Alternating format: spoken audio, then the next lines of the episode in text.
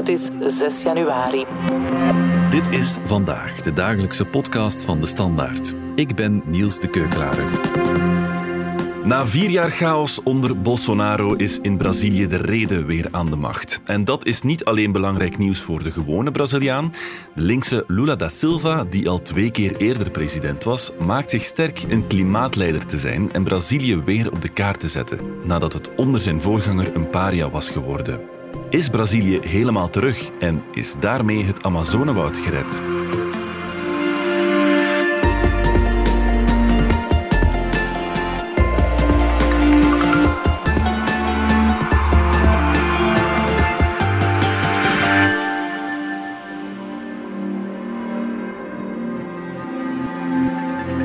Na luta pelo bem do Brasil, usaremos as armas que os nossos adversários mais temem: a verdade que se sobrepôs à mentira, a esperança que venceu o medo e o amor que derrotou o ódio. Viva o Brasil e viva o povo brasileiro! Lode Del Putte, Brazilië-kenner van onze krant. Brazilië heeft sinds begin dit jaar een nieuwe president, Lula. Jij hebt zijn eetaflegging gevolgd. Als ik de beelden mag geloven, was dat een waar volksfeest. Inderdaad, het was een waar volksfeest. Eh, het was een heel emotioneel feest ook. Uh, mm Vrienden van mij uit Brazilië hebben mij tijdens de uitzending zelf nog, ik was het aan het volgen op de site van Folha de São Paulo, een grote krant uit São Paulo. Vrienden van mij hebben mij dus meteen en tijdens de uitzending gemaild van uh, ja, wij zijn tot tranen toe bewogen ja. door wat wij hier zien. Ik moet toegeven dat ik er ook wel heel bewogen door werd. 300.000 mensen die allemaal rode droegen, rode petjes, rode t-shirts. En je zag ook Lula zelf, ja, dat was een de terugkeer, de comeback van een held, een soort verrijzenismirakel, zeg maar. Niemand had well, twee jaar geleden ook maar durven denken dat dit moment er zou aankomen. Dan zie je Lula in die open Rolls Royce door de straten van Brasilia rijden, althans op die grote monumentale esplanade van de ministeries. En dan ja, Janja, zijn nieuwe vrouw, zijn derde vrouw, hè, mee aan boord in die presidentiële roles. Die delegaties uit 65 verschillende landen, veel meer dan wat Bolsonaro vier jaar geleden voor elkaar gekregen had. Mm-hmm. Staats- en regeringsleiders uit uh, Latijns-Amerika en elders. Ja, dat was echt wel een aangrijpend spektakel. Ja, die ja, mensen met een zwaar sjaals. Papa vol toast stond erop. Papa is terug. Hè. Um, en, en dan vooral ook het moment waarop ja, dan uh, Lula, zijn vrouw en de vicepresident Geraldo Alckmin en zijn vrouw Lou eh, naar voren schreden, omringd door mensen die eigenlijk die hele diversiteit van de Braziliaanse samenleving incarneren, belichamen. Mm. En daar had je dan een genderfluide influencer met een handicap, een zwarte vrouw uit Rio die afvalverzamelaarster is, een zwarte schooljongen, een leerkracht een universiteitsprofessor en niet in de laatste plaats Raoni, het Kayapo-opperhoofd, 90 jaar oud, uh, symbool voor het Amazonewoud, mm. allemaal samen naar voren. Al die mensen die vier jaar lang geschoffeerd geworden zijn door, uh, en bedreigd geworden ook, verbaal en fysiek, door Bolsonaro en zijn aanhang. Die mensen stonden daar. En ja, op dat moment had ik zelf iets van, ja, ik herken mijn Brazilië weer, in zekere zin. Ja, ja, ja, Toen ik zondagavond keek, of zondag keek, had ik toch iets van, ja, Brazil is back. en dit is het land dat ik ken. Ja, het leek wel of het hele land achter hem stond. Maar ja, we mogen niet vergeten dat hij bij de presidentsverkiezing in oktober maar heel nipt het gehaald heeft hè, van uh, Jair Bolsonaro. Oh ja, ja het was ongelooflijk nipt. 50,9% tegen 49,1% voor Bolsonaro. Ja. Dat is niet echt een klinkende overwinning.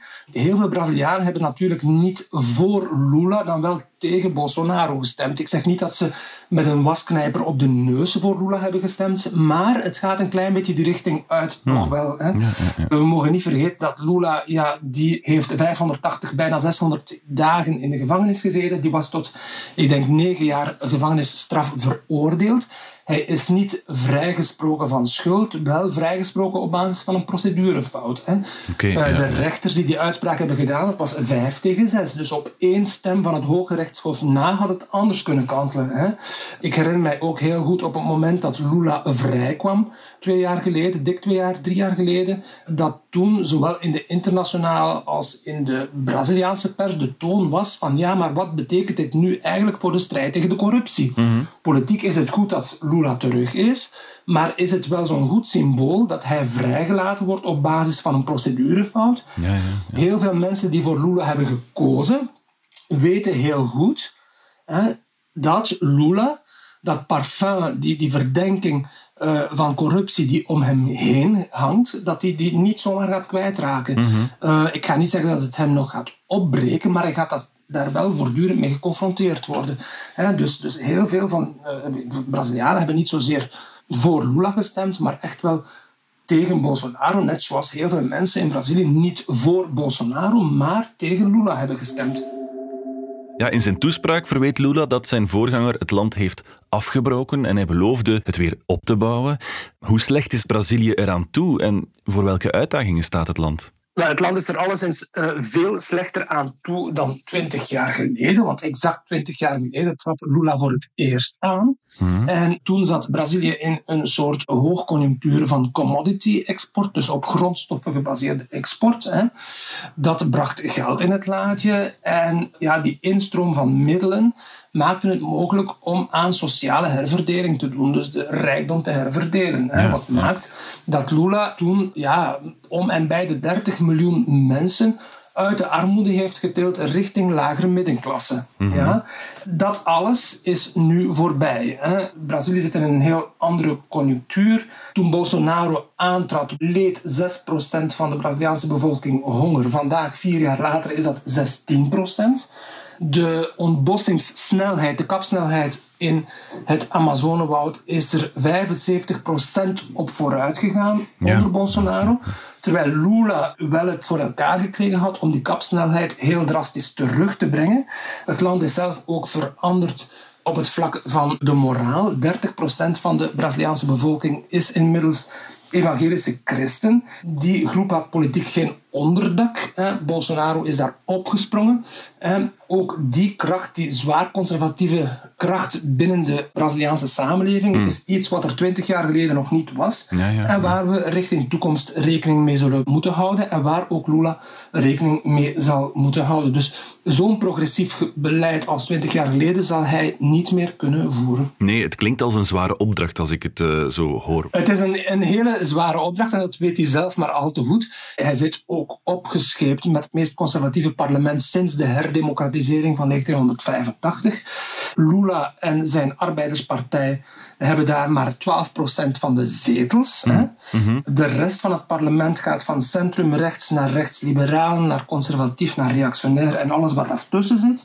Dus hij gaat hele zware compromissen moeten sluiten. En dat zie je eigenlijk ook al in de regering die hij heeft samengesteld. Een heel mm-hmm. diverse regering meer vrouwen dan ooit, maar tegelijkertijd ook wel 37 ministers. Hè. Ja, ja. Dat betekent dat hij heel erg ja, met, met heel kwistig met portefeuilles uh, heeft moeten uh, omspringen om iedereen tevreden te houden. Wie er in Brazilië aan de macht is, is niet alleen belangrijk voor de Brazilianen, maar ook voor de wereld. Dat bleek op de VN-klimaatconferentie in Sharm el-Sheikh, waar Lula als rockster werd onthaald en aankondigde dat Brazilië helemaal terug is. Ninguém está salvo. A emergência climática afeta a todos. Por esse motivo, quero aproveitar esta conferência para anunciar que o combate à mudança climática terá o mais alto perfil na estrutura do meu próximo governo.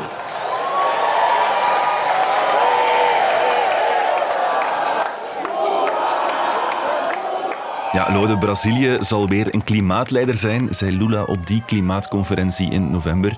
Je had het daarnet al kort over het Amazonewoud. Zal zijn overwinning echt een verandering kunnen betekenen voor de groene long van onze planeet, denk je?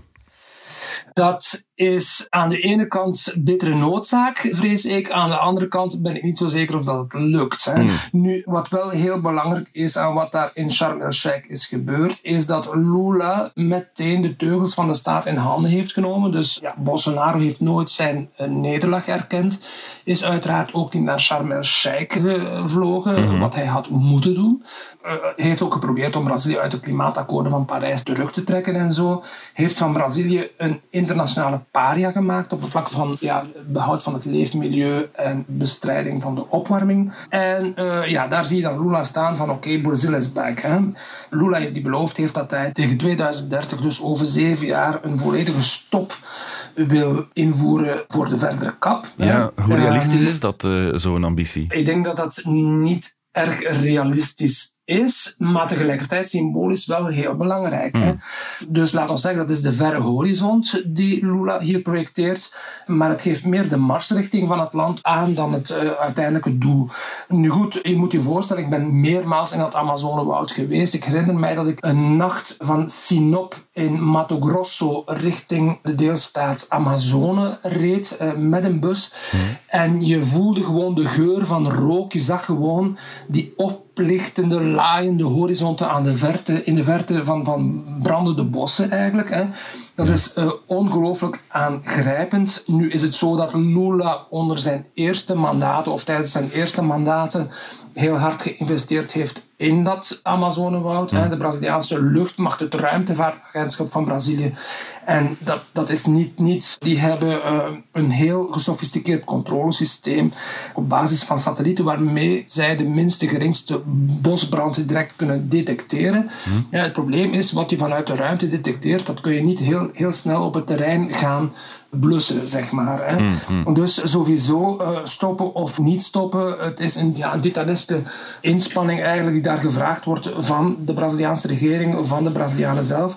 Zonder internationale hulp gaat dat niet gaan. Mag ook niet vergeten, in dat Amazonewoud, daar wonen inmiddels 30 miljoen mensen. Hè? Ja, ja, ja. Mensen die daar allemaal werken in de agro, in de transportsector. Ja, die hebben banen, die hebben jobs die willen geld verdienen, die moeten hun familie voeden. Dus, dus hoe krijg je ja, die tanker eigenlijk gekeerd? Dat is toch echt wel een heel uitdagende vraag. Het Amazonewoud is, zoals ik daarnet al zei, uh, de kapsnelheid is, is de voorbije jaren dramatisch toegenomen, plus 75 procent ook nu in de aanloop naar het uh, vertrek van Bolsonaro en vanuit de vrees dat Lula de Amazone-wetgeving opnieuw zou aanscherpen, is er nog massaal gebrand. Een kwestie uh, van ja, het is nu of nooit voor de veeboeren daar die eigenlijk ja, leven bij gratie van het omvormen van Amazonewoud in weidegrond. Zodat ze daar koeien op kunnen telen uh, die dan weer geëxporteerd worden naar ja, de wereld. Uh, Bolsonaro had ook gezegd van ja, elk inheems reservaat dat ik kleiner kan maken, dat zal ik kleiner maken. We hebben de dood gehad in uh, juni van twee milieuactivisten, Bruno Pereira en Dominic Phillips. Die Engelsman is heel hard in het nieuws geweest. Tientallen milieuactivisten zijn omgebracht. Hè. Met andere woorden, eigenlijk staat het Amazonehuis in brand. Hè.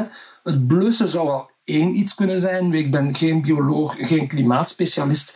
Ik kan alleen maar zeggen van ja, het is een gigantische taak. Mhm. Maar we zitten dus een beetje op de grens van wat ze noemen een dieback. Dat is waar een tropisch vochtig klimaat ophoudt als dusdanig te functioneren en eigenlijk omslaat in een aride droog klimaat. En dat zal Lula heel erg moeten vermijden. Niet hij in, in persoon, maar hij met, met die ongelooflijke rijkdom aan wetenschappers die Brazilië telt. Ook weer mensen die onder Bolsonaro ja, als het vuil van de straat zijn behandeld. Hè. Mhm. Dus die mensen hun geloofwaardigheid teruggeven, Brazilië opnieuw geloofwaardig maken in de ogen van de internationale gemeenschap, de Brazilianen meekrijgen, met name de bevolking van het Amazonegebied zelf, die zeker in een staat als Roraima zwaar bolsonaristisch is. Ja, ik vraag mij af hoe hij het gaat doen, maar hij gaat het doen, denk ik, want het is Lula.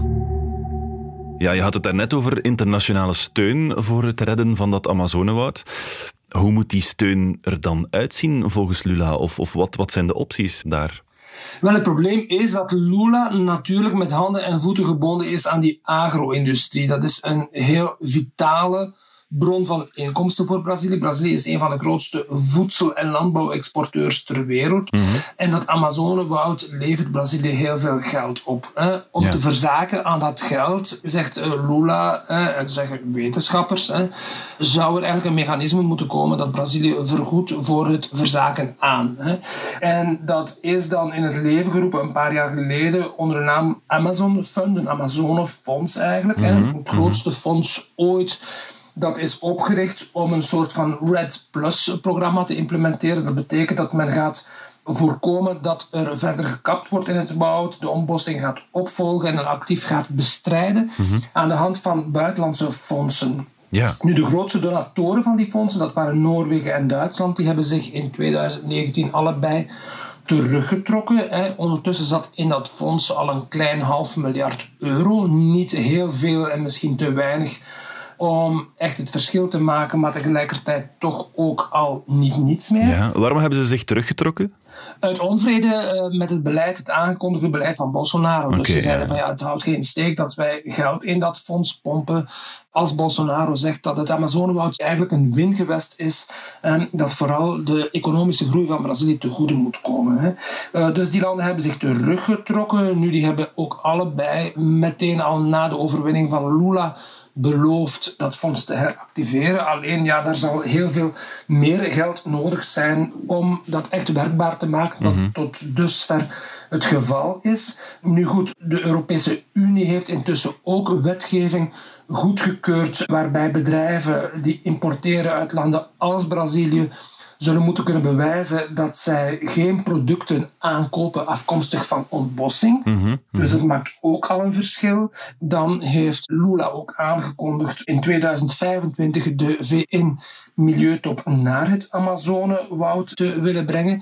Het is ook zo dat in Brazilië zelf de urgentie van het ja, klimaat- en ecologische kwesties veel meer dan twintig jaar geleden is doorgedrongen. Lula die was in de jaren 2000, de vroege jaren 2000, niet eens echt een ecologist. Het was zeker geen groene jongen. Hij zei ook, als ik de keuze heb tussen mensen voeden en de ontbossing eh, in het Amazonewoud bestrijden, dan ga ik toch zorgen dat eerst die monden gevoed raken. Hè. Ja. Toen was dat voor Lula nog een beetje een of-of verhaal. Ik denk dat het vandaag een en-en verhaal is. Maar dus ja, ecologie is veel urgenter geworden. Zeker ook omdat de middenklasses in de grootsteden, met name in São Paulo, ja, als São Paulo in de smog zit, veroorzaakt door de rook die zelf weer het gevolg is van de branden in het Amazonewoud.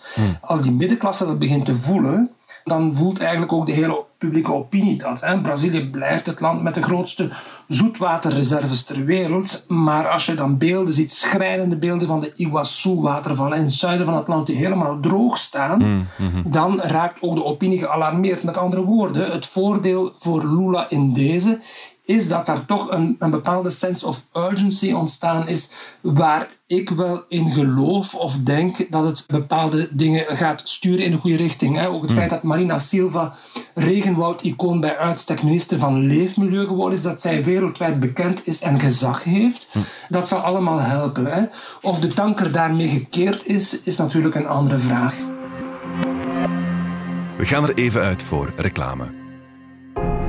Technologische innovaties en interessante condities bij Mercedes-Benz zetten je rijervaring werkelijk op zijn kop. Kom in januari langs bij Hedin Automotive en ontdek de vele ingenieuze luxe, veiligheids- en comfortpakketten op een breed gamma aan toonzaalmodellen. Of ervaar het gewoon zelf tijdens een uitgebreide proefrit. Ontdek onze voorraad aan stokmodellen op hedinautomotive.be of kom langs in een van onze 20 showrooms. Ja, Lode, je had het al uitvoerig over de invloed van de vorige president van Brazilië, Bolsonaro. Ja. Ja, die laat nu nog amper van zich horen. Hij weigerde aanwezig te zijn bij Lula's inauguratie en heeft het land verlaten. Is hij zo'n slechte verliezer of is hij op de vlucht? Het is een mix van beide, denk ik. Hè. Eh, Er stond een heel leuk artikel in een Braziliaanse krant waar de, de, het stuk betiteld was A Fuga Melancolica, de melancholische vlucht. Hè. En inderdaad, hè, eh, Bolsonaro is een melancholische vluchteling die met een vliegtuig van de Braziliaanse luchtmacht naar Orlando is gevlogen. Net voor de inauguratie van Lula. eh, op voorhand sowieso had kenbaar gemaakt dat hij niet zou komen sinds Lula's overwinning nauwelijks nog eh, publiekelijk het woord genomen heeft. Van wie men zei dat hij ziek was, neerslachtig, depressief. Hè. Ja, diep ongelukkig.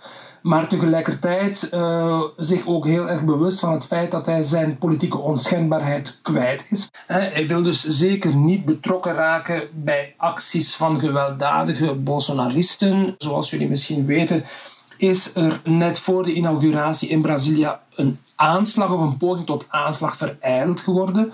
Die Bolsonaristen die zijn nog altijd heel erg verhit, heel erg boos op wat is gebeurd, kunnen de overwinning van Lula niet aanvaarden. Dus hij heeft daar eigenlijk de achterban die hij zelf mee heeft gecreëerd niet meer onder controle en is bang voor wat die achterban in zijn naam nog zou kunnen doen. Hmm. En voorts is er natuurlijk ook het feit dat Bolsonaro, ja, we mogen niet vergeten, een van de grote uitdagingen voor Lula wordt ook de reconstructie van het landelijke gezondheidssysteem. Er zijn 700.000 of bijna 700.000 doden gevallen, COVID-doden. Daar lopen allerhande onderzoeken naar in het congres. Ja, ja, ja. En ja, eh, Bolsonaro is echt wel bang voor een bijltjesdag. Hè. Hij heeft ook gezien hoe Lula in de eh, gevangenis is terechtgekomen en zo. Hè. Dus met andere woorden, hij is wel bang voor Ja. een, een toepassing op hemzelf van eerdere precedenten. Die kans is Ehm, best reëel dat hij vervolgd zou worden. Die kans is best reëel. Hmm. Nu, ondertussen blijft hij er natuurlijk bij, dat zei hij ook in zijn afscheidsdiscours, dat deze verkiezing partijdig was. Hè. Ja, hij heeft die nederlaag ook nooit toegegeven. Hij zei van, ja, we hebben deze veldslag verloren, maar, maar niet de oorlog. Hè. En waarnemers waarschuwen nu al, of zeggen nu al, opgelet, eh, Bolsonaro heeft vier zonen, Eduardo, Flavio, Carlos en de vierde heet denk ik Renan. En, en, en die zonen hebben altijd een heel actieve rol gespeeld, althans drie ervan, een heel actieve rol gespeeld achter en voor de schermen om Bolsonaro ja, populair te maken. Een belangrijke rol gespeeld in al die fake news campagnes en de desintegratie van de samenhang van de Braziliaanse samenleving. En die kerels, die Bolsonaro's junior, staan in de coulissen klaar om hun vader op te volgen. Ja, Misschien volgt ja, daar nog een kleine eh, intrafamiliale machtsstrijd of zo. Maar het zou mij niet verwonderen als een van de Bolsonaro's, en waarschijnlijk ja, Eduardo dan, Hm. straks kandidaat wordt om revanche te nemen voor ja, het verlies van zijn vader. Hè. Eh, terwijl ja, ja. Lula, dat, dat viel mij ook wel op, eh, zondag, Lula eigenlijk heel uitdrukkelijk aangaf niet op revanche, niet op weerwraak uit te zijn. Hè. Hm, Eh, met het oog op die herverzoening van de Braziliaanse samenleving. Eh, we zullen zien wat dat wordt. Hè. Ja. Bolsonaro, bon, daar hebben we volgens mij het laatste woord nog niet van gehoord. Toch zeker niet van zijn stroming, het Bolsonarisme. En Lula, iedereen is blij, of heel veel mensen zijn heel blij dat hij er weer staat, dat hij het gemaakt heeft, dat Brazilië van Bolsonaro af is. Maar als je kijkt naar de omstandigheden waarbinnen Lula nu moet gaan werken, ja, dan is hij eigenlijk bij voorbaat bijna veroordeeld om te ontgoochelen, zal ik maar zeggen. Ja, ja, ja. We wensen hem uiteraard het beste, maar het wordt geen gezondheidswandeling, zeg Nee, maar. nee, in een extreem gepolariseerd Brazilië. Inderdaad. Die kloof in de samenleving moet absoluut geheeld worden. Er lopen nu nog massa's Brazilianen rond, om niet te zeggen miljoenen, die denken dat ook deze herverkiezing, de verkiezing van Lula eh, fake was. eh, dat er allerhande orchestraties achter eh, zaten of mee te maken hadden en zo. Terwijl eigenlijk het goede nieuws zou moeten zijn dat in een wereld die steeds meer gedomineerd wordt door autocraten, door Poetins en Erdogans en noem maar op, dat we in een van de grootste democratieën uit het zuiden, Brazilië, dat we daarin geslaagd zijn, als, als wereldgemeenschap toch ook wel, om opnieuw een democraat aan de macht te krijgen, Ja, die ook heel duidelijk gezegd heeft, dit is een overwinning voor de democratie. Dus ja, sowieso, het goede nieuws is dat Bolsonaro, dat we van hem en zijn catastrofale beleid af zijn. Eh, en ik spreek dan ook misschien een beetje in naam van mijn vele Braziliaanse vrienden, Ja. die heel erg opgelucht zijn dat dit horror-tijdperk eigenlijk voorbij is. Goed, op naar eh, betere tijden met Lula, als ik het zo hoor. Inderdaad. Lotte Del Putte, dankjewel. Dank je. Dit was vandaag, de dagelijkse podcast van de Standaard. Bedankt voor het luisteren. Volg ons op Spotify, Apple Podcast of eender welk ander podcastplatform. In onze gratis app DS Podcast kan je niet alleen ons werk beluisteren, maar ook de beste podcasttips voor op vakantie of ergens onderweg, met zorg geselecteerd door onze redacteur Max de Moor. Alle credits van de podcast die je net hoorde vind je op standaard.be-podcast. Reageren kan via podcast.standaard.be.